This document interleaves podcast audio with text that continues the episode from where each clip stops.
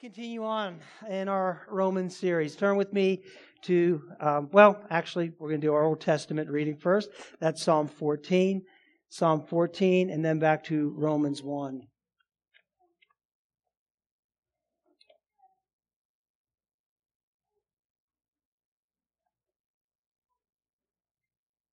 And again, sin is nothing new. There's nothing new under the sun. We're just so thankful that God is gracious to us because Psalm 14 tells us this that the fool, and, and the fool is that, that person, not just the buffoon, the kind of oddball person. Biblically speaking, the fool is the one who doesn't believe in God, right? With all the evidence that's there, everything that's written on his heart, he's the one who still denies God. The fool has said in his heart, There is no God. And they are corrupt, they do abominable deeds. There's no one who does good. The Lord looks down from heaven on the children of man to see if there's anyone who understands, to see if there's anyone who seeks after God. They have all turned aside. Together they become corrupt. There's none who does good, not even one. They have no knowledge. All the evildoers who eat up my people as they eat bread and do not call upon the name of the Lord. There they are in great terror, for God is with this generation of righteousness. You would shame the plans of the poor, but the Lord is his refuge. Oh, that salvation for Israel would come out of Zion when the Lord restores the fortunes of his people. Let Jacob rejoice, let Israel be glad. Now over to Romans chapter 1. And it just kind of magnifies what we just read in, in Psalm uh, 14 about not knowing God, going astray, not having knowledge. This is much more um, comprehensive but it speaks to that same attitude and heart of unconverted man that we're away from God. We will begin um, in verse 24 this morning. As man turns away from God, we're told this Therefore, God gave them up in the lusts of their hearts to impurity, to dishonoring of their bodies among themselves, because they exchanged the truth about God for a lie. And they worshiped and they served the creature rather than the Creator, the Creator who is blessed forever. Amen. For this reason, God gave them up to dishonorable passions. For their women exchanged natural relations for those that are contrary to nature. And the men likewise gave up natural relations with women and were consumed with passion for one another. Men committing shameless acts with men and receiving in themselves the due penalty for their error. And since they did not see fit to acknowledge God, God gave them up to a debased mind to do what ought not to be done. They're filled with all manner of unrighteousness, evil, covetousness, malice. They're full of envy, murder, strife, deceit, maliciousness. They're gossips, slanderers, haters of God, insolent, haughty, boastful, inventors of evil, disobedient to parents, foolish, faithless, heartless, ruthless. Though they know God's righteous decree that those who practice such things deserve to die, they not only do them, but give approval to those who practice them. This is the story of human nature. This is the story of pagan cultures, of people down through history since the fall. That's what this is. This is tough news. And I know we're going through it for the first two and a half chapters. We're going to be talking about this. We have been talking about this until we get to the good news of the gospel of Jesus Christ. But he wants to make sure that we understand how bad the bad is. I think that's a mistake with so many churches today. They're afraid to tell people this is how bad our situation really is, which makes the good news so wonderful. You know, we can't, we can't go easy on that. You know, we can't pat that down. We have to be biblical to understand the, the nature of our sin and then the grace of God. So, um, the, these sins that we've mentioned here, we picked up on, we started last week. They've always been around. There's nothing new under the sun in that way. But here's the deal, and here's what we have to understand, and you're going to hear this throughout the sermon. I am intentionally repeating this kind of theme just so it gets into our hearts and minds. The idea is when these things become widely accepted, like they are today, to be sure, when they become almost expected and affirmed in society, you can be sure that God's restraining hand has been taken off. That, that, that restraint. Um, and he's given us over to a judgment of abandonment. You know, just kind of, this is what you're doing. This is what you want. You're going to see where this ends up apart from my grace. and we started last week on this vice list, as they're called um, by, by some.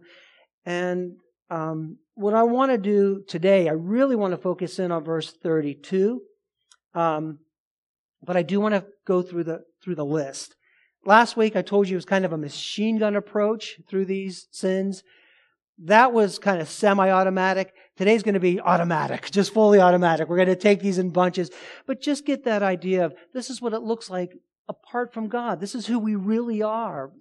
After you take all the falseness, the you know the false goodness, when you take when you strip everything away, we lay bare before the Lord in this manner. This is just how it is.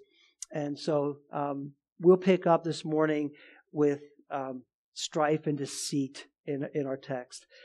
So he talks about strife and deceit. What's that? Again, they've always been around, but that's strife. When he talks about that, that's the argumentation or arguments and conflicts without resolution.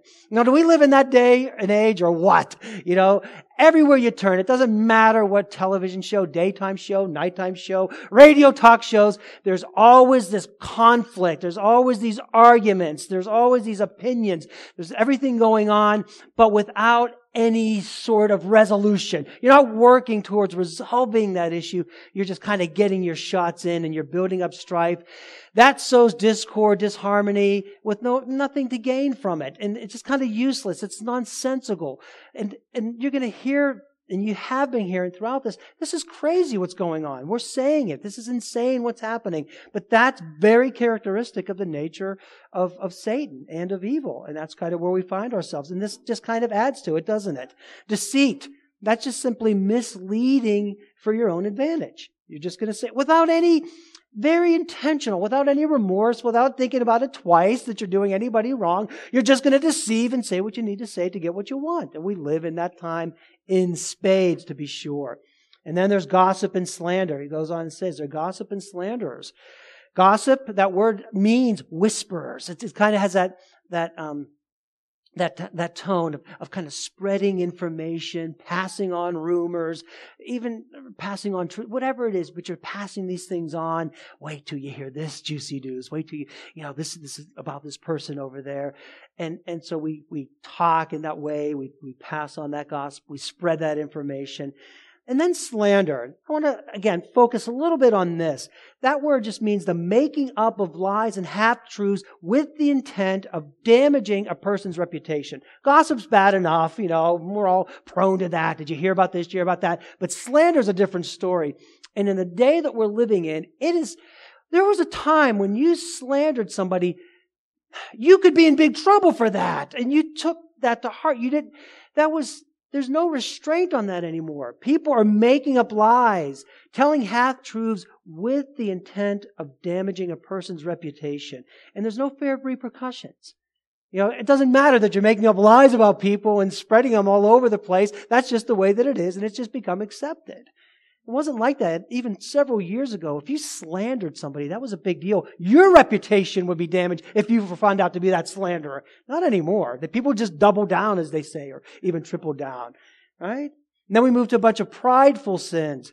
Uh, sins of, of deep pride. They're haters of God. They're insolent, arrogant, and boastful.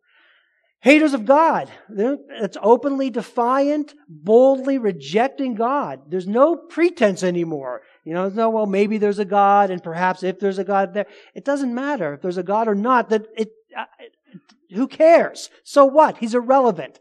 He's a joke, and we're going to do what we want. They are haters of God. Um, there's a, there's a book by an atheist called "God Hates You, So Hate Him Back." Well, that's kind of interesting that an atheist would say that there's actually a God who exists. But anyway, that's the, that's kind of the title of the book, and that's what's out there today. Just open, bold, and brazenly rejecting God. Insolent. That is to treat others as they're very much beneath you. There's no decorum today. There's no humility today. There's no, this, this is that person who's loud, who's proud, who is intelligent, you know, who's been given that gift of intelligence, but he looks at everybody else kind of as peons or you're beneath me and he'll ridicule you. There'll be contempt for you. There'll be rude to you. Or what do you know? You know, I, I don't, you don't know anything and I, you know, I know pretty much everything. That's insolent. Related to that is arrogance. They believe that they're superior than others. You know, people are arrogant. Now, they may come across kind of a difference between insolent and arrogance is with arrogance, you might initially come across as somewhat humble. But as you start talking to that person, that pride comes out, that arrogance comes out, that know-it-all attitude comes out. You know, I'm, I'm, I know more than you. That comes across. And then boastful. That word actually has reference to like a snake oil salesman. I always think of Chef Tony. I don't know if he's a snake oil salesman. Remember the Miracle Blade commercials? How boastful he was, how proud he was of those knives. Did any of you ever purchase the Miracle Blades? Miracle Blade 2? They still, no, I don't think anybody did. But you know, most of you, or some of you at least know who I'm talking about. But it's that idea of boasting about something, of belief, of selling it, you know? And, and that boastful person loves to talk about themselves. We live in a day and age where everybody loves to boast about how wonderful they are. There's very little humility about and being gracious or gracious winner or whatever.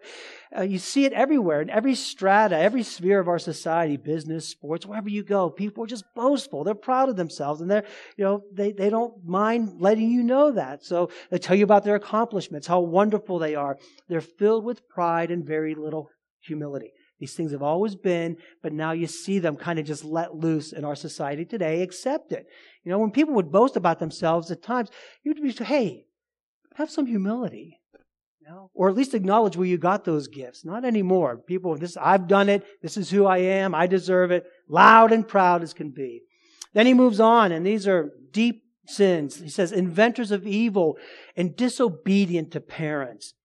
That inventors of evil, that is a, a, a, deep darkness. That, that is the, a deep darkness of the heart allowed to flourish right? In a society where there's very little restraint, where there's, where there's very little deterrent to doing those things, people just start thinking about ways and coming up with ways to, to be ever more hurtful, to be ever more harmful, to be ever more hateful, and ways of inflicting pain and misery on people. And we live in that time where things that you hear about that are going on how could, how could you even think of that? How could you even think to do that? Again, even in our entertainment genres, all kinds of shows. I think of like Criminal Minds comes to mind here when you think about that, that evil, inventors of evil, thinking up ways of, of how to be hurtful and hateful and harmful towards others. Just spiteful deceitfulness towards God. That's what's at root in these sins. Uh, disrespectful to parents not honoring your parents, that's really disrespectful for earthly authority, for authority, man, beginning in the home. Again, we live, and I've said this many times, we live in a what? Child centric society, don't we, right now? When we were growing up, many of us, it was parent centered homes. Hopefully God was at the core of that, but our parents were in charge. Not anymore, or not much anymore. So many homes in, in our society are child centered homes. Kids call the shots adults want to act like kids, right? There's a lack of training up children in the way that they should go. There's a lack of corrective discipline. There's a lack of structure. These kids are just able to run free and how they speak to others. That comes through.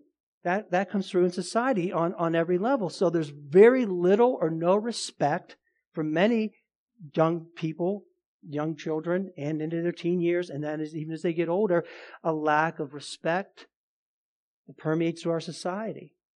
So kids get into school, they're teachers that are afraid of their students. you know, they don't even want to confront them because of some of the repercussions. And it, it begins before kindergarten. Sometimes it begins right in, in uh, preschool, even with these kids and some of their attitudes and their disrespectful natures because they're not being brought up. They're, they're, they're just disrespectful to their parents.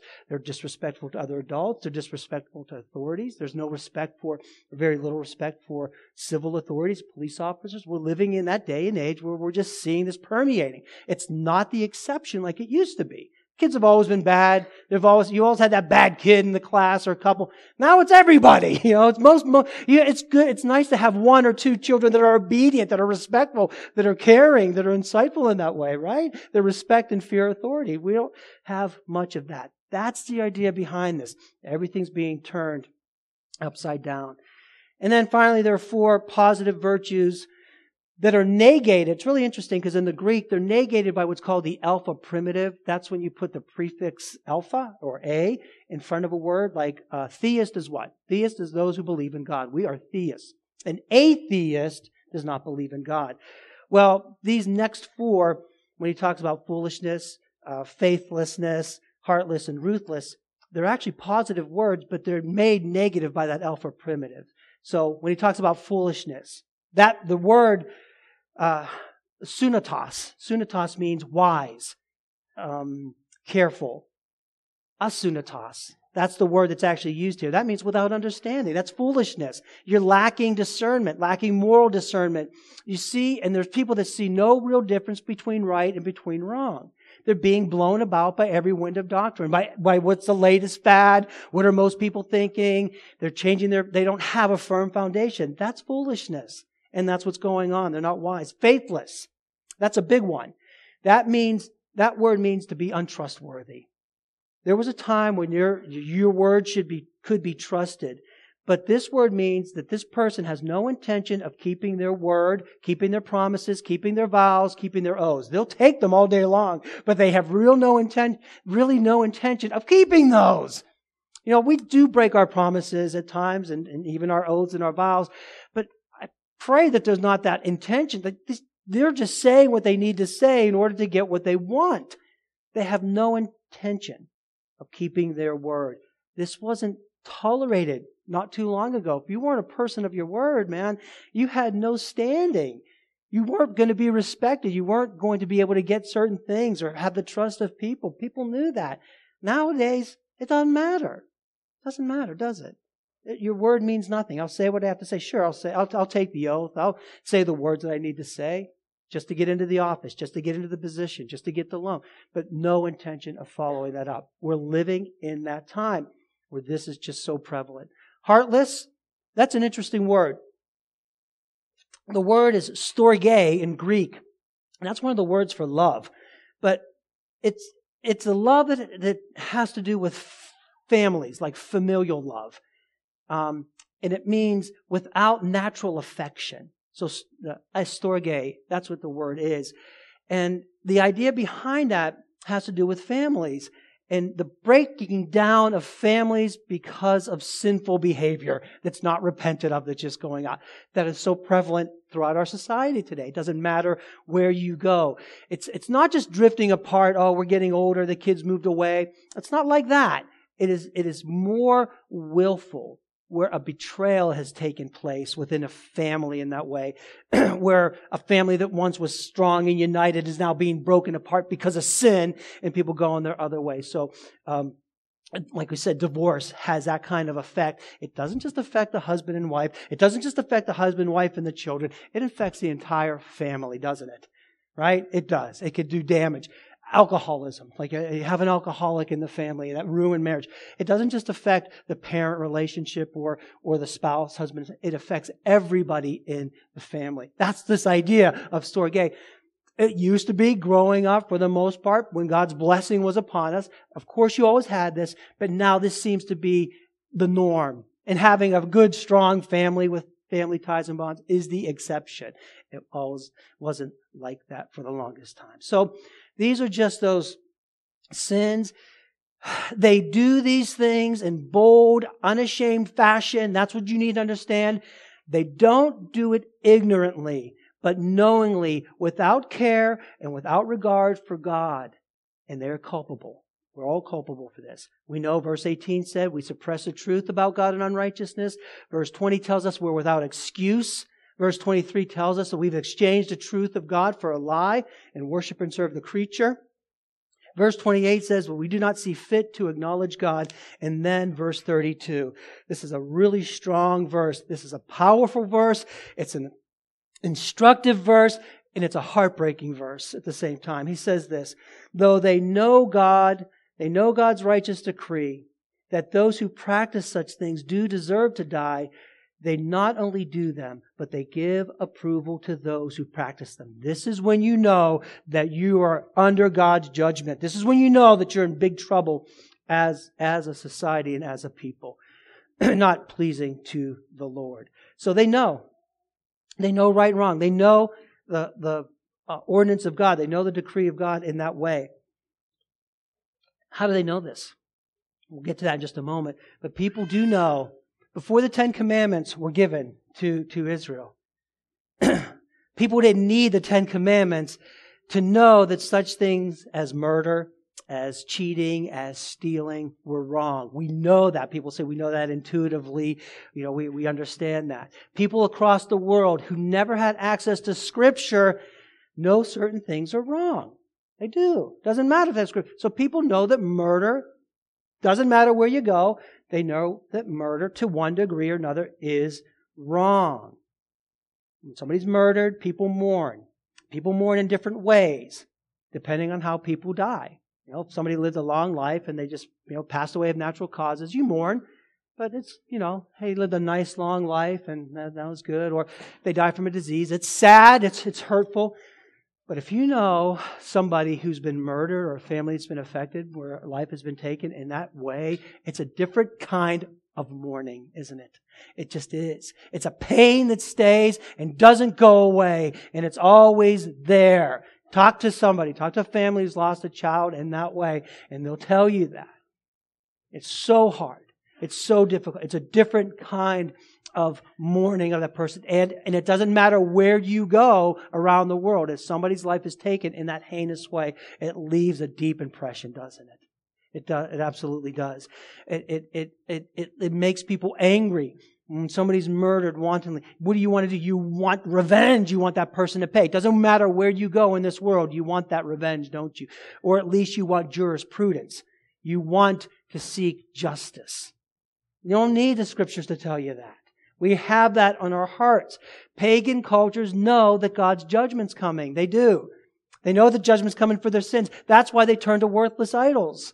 Not just to get things from them, but also to kind of look to uh, empty religion to try to appease them, to try to gain some absolution, to gain forgiveness, you know, to, to plead with them.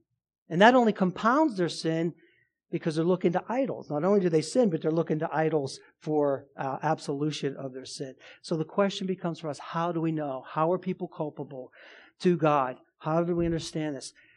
We already looked at general revelation. We already talked about it. In addition to the created order, we have His law written on our hearts. Look at Romans chapter 2, beginning in verse 12.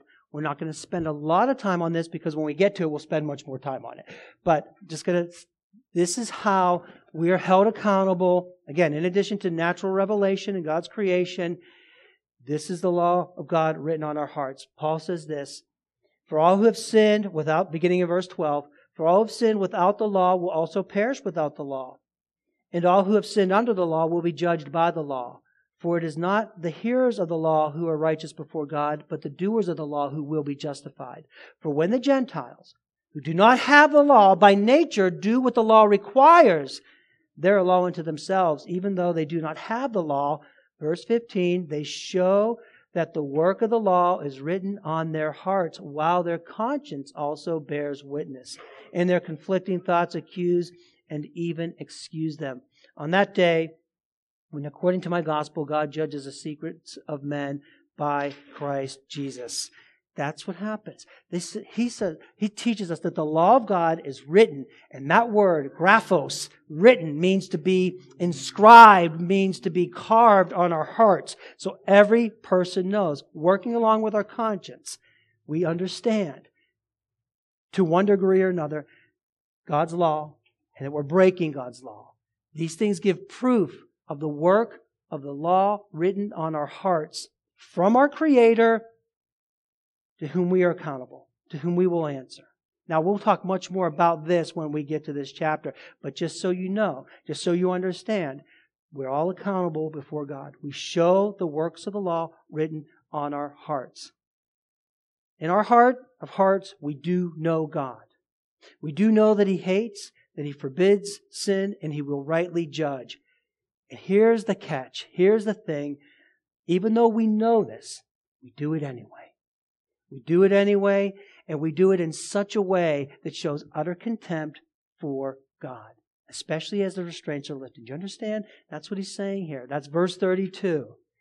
Ecclesiastes 9 3 tells us this, like kind of when sin gets this far, it says, This is an evil in all that is done under the sun, that the same event happens to all, that we're sinners and that we continue to sin. Also, the hearts of the children of men are full of evil and madness in their hearts while they live, and after that they go to the dead. He says it. He says there's an insaneness about it. When it gets this far, when it, when it just, when God takes his hand off, there's, um, it's just chaotic. There's disorder. There's confusion. There's destructive patterns that, that just happen, just permeate. It's like the devil's playground, and that's kind of where we find ourselves, to be sure. We approve of sin. He says, um, though they know God's righteous decree that those who practice such things deserve to die, they not only do them, but they give approval to the ones who practice them. We approve of sin. We commit that sin. We encourage others to do the same. And when you do that, and this is where we find ourselves today. What's it do? It gives confidence to other people. It gives them this false assurance. You know what? If they're doing it, or if these people say that that's okay, then what's wrong with it? You know, we might as well join in. Well, it can't be so bad. That, you know, that's not, it's not terrible because everybody else is doing it. So, so it kind of, you build that false sense of security and that false confidence. Well, it can't be that bad if everybody's doing it. It is that bad if it's against the Word of God. And these things are against the Word of God, and yet they continue to do them. So check this out. When we approve of the sin, when we commit sins, as it's being taught here, and encourage others to do the same, to join in, and when we join them, we start getting into the Isaiah 5, Judges 17, Proverbs 2 territory. And beloved, that's where we find ourselves today. There's no doubt about that. You have to believe, you have to understand that. So Isaiah 5 says this. This is where we find ourselves. Woe to those who call evil good and good evil, who put darkness for light, light for darkness, who put bitter for sweet and sweet for bitter. It's an inversion. It's not just being bad and sinful over there. It's calling bad and sinful good now. Like those things that used to be bad that we wouldn't tolerate, now we're tolerating and even encouraging. Judges 17, 6. In those days, there was no king in Israel, so everybody did what was right in his own eyes. We're living in a day where everybody is doing what seems right to them. Forget about the standard. Forget about what's actually right and true. I'm going to do what feels right. I'm going to do what feels best. Right? For me, Proverbs 2.14. It's the sinners who forsake the paths of uprightness to walk in the ways of darkness, who rejoice in doing evil and delight in the perverseness of evil. See, that's another level of sin you know what? You can sin and agree with God that it's wrong. Many people do this. You will talk to people, I know it's wrong, but I just can't help myself. You know, I know that it's wrong, but I'm going to do it anyway. And so people can sin and agree with God that it's wrong. But when you see your sin as somehow acceptable before God, that's the, that's the difference. When you see that, that it's acceptable, that it's good, that it's right, then you've reached this like, a, uh, like another level of depravity. And that's where we've kind of find ourselves today. So it's not just, listen, 40 to 50 years ago, even in our nation, we had laws against all kinds of things and against sexual sins for sure. There were certain sexual sins that were illegal, illegal to perform, prostitution, homosexuality. There were laws on the books. They still might be on the books. They're certainly not enforced, but there were laws on the books. Yet people committed sin. They still committed those. Why? Because they're sinners. You know, sinners are going to sin in that way. But listen, both the majority of the culture and many of those who committed these kinds of sins knew that they were wrong. The culture knew. There was an understanding. There was a morality. There was a sense there that that's not acceptable. And even the people committing the sins, so many of them understood and knew that it was wrong. And they did feel, in, very honest moments, they did feel the shame. They did feel the guilt. There was a stigma. There was a wrongness to it. There was an immorality there. Why is that? Why is that? Why, why were these things? Was it because of cultural norms, like so many people are saying today? Well, that's just a cultural construct. That's why. No, it's not. It's because then just as now and as always, these things are contrary to God's intention. They're contrary to God's will, they're contrary to God's design, they're contrary to God's law, and we know it. Right? In our heart of hearts, when you're sinning, when you're breaking that, now you would know because you're being taught, but even if you weren't, your people know in their heart of hearts that there's a God. People know in their heart of hearts when they're doing wrong. People know in their heart of hearts that it's not acceptable before God. But when everybody else is doing it, when everybody else is accepting it, it makes it a lot easier to go along with it, doesn't it? And that's where we find ourselves today. That's why there's such an urgency. I hope you can hear the urgency and feel the urgency and see the urgency uh, among us today. See, it's not an accident. I mean, let me, let me ask, what's changed in all this? Has God changed? No. Has His law changed? No. Has the practice of sin changed? No. But what has changed is that there's been a wide acceptance, open approval, the perception that these things and so many other sins, sins that we mentioned here, sins that are mentioned here, are no longer seen as sin. They're not even seen as mistakes. They're not even seen as wrong things necessarily, but they're seen as actually good. They're seen as right. I'm just being my authentic self. This is who I am, and I'm not going to be ashamed of it. Well, you should be ashamed because you're sinning against God, and you're going to answer to Him in that way. But we've come to that place where where now certain sins, it's brave. It's seen as, it's seen as brave. It's seen as, as praiseworthy. It's seen as good and it's seen as right in the eyes of the world. And when people start seeing that, it's easier to do it, isn't it? It's easier to accept it and it's harder to stand against it. It's not an accident. It's not society evolving. Oh, we're just evolving. We're just coming to a different place, a, di- a better understanding of people. We're becoming more enlightened. No, it's not that. We're becoming more tolerant of all kinds and accepting of all kinds of people. It's not that either. Listen, man, people are becoming more tolerant, all right? They're becoming more tolerant of sin and of evil. That's what they're becoming more tolerant of. But they're intolerant towards anybody who would stand in their way or speak the truth. That's what the, intolerance is. So don't think that people, oh, this is wonderful that people live that way. It's wonderful that they're finding themselves. It's okay that they're doing this. And they're very tolerant towards that. And it seems like, oh, we're enlightened and we're, you know, we're farther along in our understanding. You're not intolerant. All you're doing is encouraging sin. You're living out verse 32. Because people that stand against that sin and say, no, it's wrong, it's still wrong, it'll always be wrong, they're not very tolerant towards that opinion, are they? That's where we find ourselves today. This is clear evidence that the wrath of God's abandonment is upon us. We are left to ourselves. This is what you get when you give up God.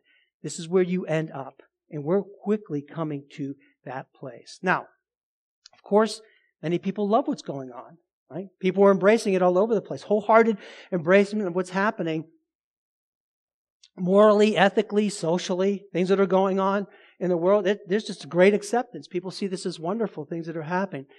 Even as insanity reigns as chaos ensues, as instability abounds, not just here in our nation, but around the globe. This is, this is what, this is going on all over the place. Truth is relative. Do you know that? My truth might not be your truth. And there's not a certain truth, an absolutely certain truth. There's no absolute truth. Lies are considered to be true. That's the world that we're living in today. And you can't say, no, no, here's the objective standard, here's the objective truth, because then you're going to be called a bigot or a racist or whatever else, you know, whatever pejorative, whatever ad hominem attack they can level against you, where you tell the truth, because it is absolutely relative. We live in an out of control, uncontrolled, over sexualized, anything goes society and world. We just do. That's the place we find ourselves. There's no restraint anymore when it comes to that area. We've talked about that earlier. We deny, we're living in a day and age where we deny basic biology, basic physiology, fact, science, reality. We're just denying it. We're in denial of, the, of these things. No, you know, just, I don't believe that, so it can't be true. Here's what I believe about myself, so it must be true. Two plus two equals five, and that's okay because it does for me. We're living in that time. This is insane. This is what's happening. This is chaos. This is instability. This is um, disorder. This is all what Satan perpetrates and perpetuates. This is what he loves. It's just the opposite of what God demands and wants for us order, discipline, truth, clarity. Right? Widespread corruption on every level of government. Our justice system is filled with partiality. We're going easy on criminals and, and hard on the innocent. It's supposed to be fair, just, protect, and serve. Now we have criminals who are exalted and heroes who are denigrated. It's the day we're living in. It's the time where, right now. Indoctrination rather than education is taking place in institutions of learning all over the place. Trust me, this is a big deal. It's a big deal for our students. I never thought three or four years ago that I would be encouraging anybody, well, to this degree, to pull their kids out of public school. Why? Because they're not being taught the basics. Right? Math, reading, writing, arithmetic, history. Now, there's some faithful teachers in that way, but there's a system behind that that's saying, no, here's what we're going to incorporate in our schools. Here's what we're going to teach kids from the youngest age. If you feel like a girl, then you're, or you're a boy, you feel like a girl, then that's okay. You don't have to tell mommy and daddy. You know, and here's what you need to understand about your race, and here's what you need to do about this. We're, we're indoctrinating rather than in, in educating in places, in our institutions of higher learning, of learning altogether. This is where we're at. This is where we find ourselves. I'm sorry about that dangling participle there, the, our preposition. so many churches are caught up in this too. It's not just the world out there, it's also in here. This is why we need to be strong. Right? So many are caught up in knowing the decrees of God, practicing these things, knowing they deserve punishment. They not only do them, but they shake their fist and they give approval to those who practice them. It's not just in the world, it's in the church as well. This is why we have to warn about churches. Where you go to church. What are they teaching? What are they preaching? What are you listening to on the internet? Who are you listening to on the internet? Who's influencing you? Are they being biblical? We're concerned about that because so many churches are caught up in, go, in, in this and going along with this. So much of the church is apostate right now in the land that we're living in. You know, from liberal to progressive to, to beyond that. Um, just a few headlines. It's a Christian website. Check out some of these headlight head highlights, uh, headlines. Hit those lights, Tony. I think this is from um, Reformation Charlotte. Headline: Kansas City pastor screams at congregation, broke, busted, disgusted for not giving him enough money to buy a watch, like a hundred thousand dollar watch. What's the next one? Um, Revoice founder suggests that if you oppose their gay Christian movement, you are a Pharisee. Historically Black Baptist Church hosts Charlotte Gay Pride Interfaith Service. Historic Baptist Church in Kentucky hires homosexual youth pastor as, quote, co-pastor. Lutheran pastors meet up at gay bar for celebration after annual meeting. Um, drag story hour. When? September 4th, after the service. Where? Holy Spirit Lutheran Church. So on and so forth. Remember that queens love tips, so bring some fives with you as well as any food donations for the food bank. Hope to see you there. Alberta Church encourages children to bring $5 bills to tip drag queens during Sunday morning drag performance. This is where we find ourselves. This isn't a joke. This isn't a parody. This is actually true. What do we do? Isaiah 5:31 tells us this. Within the church, Yeah, I did go out of order. I'm sorry about that. I'm sorry, Jeremiah 5:31. The prophets prophesy falsely and the priests rule at their direction. My people love to have it so, but what will you do when the end comes? Micah 3:11. Its heads give judgment for a bribe, its priests teach for a price. Its prophets practice divination for money. Yet they lean on the Lord and say, Is not the Lord in the midst of us? No disaster shall come upon us. So we find ourselves at this time. In our lifetime, in our lifetime, many of us in this church, we've experienced, you, we have experienced the blessing, restraining grace of God we're in transition right now, to be sure. That's been removed. You have to, you, right now, you can't think like that. That's been removed. We're under the judgment of abandonment of God, and we're reaping the consequences of that. You have to get that through. This is historical. This is biblical. When they turn their back on God, God is not going to keep blessing. God is not going to keep protecting. God's not going to say, it's okay. You could still sin in that way. You could live any way you want and I'm still going to be good with you. He's not going to do that. there was going to come a time when he removes that restraint. We have to understand that, especially those of us that are a little bit older, because we've known nothing but the blessing of God, to be honest with you. Let's just say from 1945, after the Second World War, let's just, let's just use that.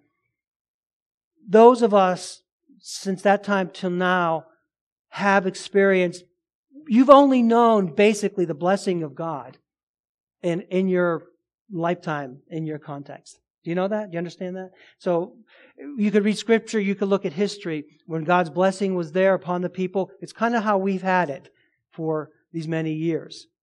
And, and you, you just almost take it for granted that it's always going to be that way. But it's not going to be that way, as you see in scripture and other places where God removes his hand of judgment, or his, his hand of restraint, and allows judgment to come. So from 1945 till now, at least, generally speaking, there's always been sin, there's always been evil. We know that. It wasn't a, you know, plan of perfect uh, place, obviously. But basically, you knew only blessings. You had freedom, safety, opportunity for prosperity, order, social order, ethics, propriety, morals that were instilled, law and order that was upheld for the most part. Again, not perfectly by any stretch, but comparatively, absolutely. I don't know if we could say the same thing for the little kids in our congregation now. For the kids that are being born, for, for our little ones, are they going to be raised in, in that society with those blessings? You see, the restraint's been removed. Again, how could we say, okay, kids, it's cool to go to public school with what they're teaching you? And not, I mean, non Christians are taking their kids out of public and homeschooling them because of because of what's happening. But we would never think twice about that growing up. Of course, public schools wonderful. You know, we've always sent our kids to school. We've always done Friday night football games. We've always had a good. You have to understand that that might be changing. I pray that the Lord will be gracious. But this is where how things have degenerated so quickly. And you have to understand that. This is what it looks like when God removes his hand. Just what's going on in our culture today. So, how do we respond? How do we respond to this? How should we respond? Because there's several choices. Remember that verse. They know the decrees of God. Those who practice such thing not only deserve to die, but not only do they do them, they give approval to those who practice them. How do we respond? Do we pretend that nothing's wrong? That this is just a hiccup. You know, this is just kind of the way things go. It's going to self-correct. Let's just wait for the next election cycle and things will straighten themselves out. You know, pastor, you're probably exaggerating the problem. Normalcy will return and we can get back to our lives the way they used to be and, you know, how we remember them in that way. I hope so. I hope that I'm wrong in, in that way. But as it is right now, you can't pretend that nothing's wrong, that things aren't different that things are always going to be the same. Oh, just, you know, there are a lot of things that are still kind of the same-ish, but there's still that undercurrent. There's a lot of differences. It doesn't matter where you work, it doesn't matter where you go to school, it doesn't matter where you live. Number two, we could wring our hands and continue to be constantly shocked and, you know, taken aback and dismayed and fearful as to what's happening as we descend into ever increasing insanity. How many conversations do you guys have with each other or with other people? I can't believe, can you believe what's happening now? Can you believe what we just saw? Can you believe that? That they're actually doing that? That they have drag queens at church? Where you're bringing money to that? Like, how could, and that's all we keep doing. We keep saying, can you believe where we're at is a, what they're doing here in this area and, and the government's withholding this or doing that? That they're allowing these little kids to be filled with these hormones? How can we, and that's all we do. We kind of wring our hands and are constantly amazed each time we descend deeper and deeper into ever increasing insanity. We could do that. That's not going to help. It just is, it is what it is. It helps us to realize where we are, where we are headed, where we're going, where we find ourselves. You could join in. You could join in. Well, maybe it isn't so bad. We like to kind of think that maybe it isn't so bad. Hey, you know, if a boy believes he's a girl, who are we to say that he's not? Let's just be understanding. And, you know, if a woman, you know, she does have a right, it is her body after all. Who are we to say that, you know, what she could do with that? We've had it too good for too long anyway. Maybe, maybe the politicians really do have our best interest in mind and we should just kind of trust them and go along with them. You can do these things. Or you can do what true, and I say true Christians, I mean true, authentic, Bible believing, Jesus Christ trusting, willing to follow Him no matter what Christians absolutely converted, regenerated Christians. You could do what true Christians have always done when they've encountered pagan societies. Just like we see in, in the book of Acts. What have Christians done throughout? With firm resolve, with sober judgment, and with unwavering faith, they stood directly upon the Word of God.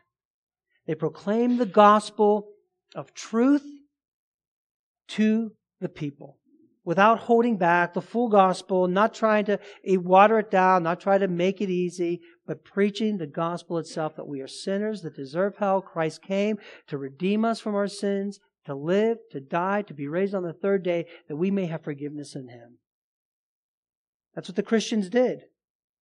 They didn't and they were involved in society to a degree, but ultimately we know it's through the power of the gospel, the power of God's word, the power of your resolve to be who you're called to be as a Christian in this world, as the Lord gives you opportunity to stand and to speak, you must do that. You cannot remain silent. So you need to proclaim the gospel of truth, and then you need to be prepared to deal with the repercussions.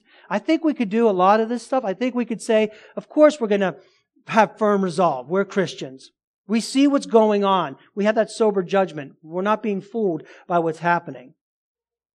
we have unwavering faith. We're not going to stop believing in Christ.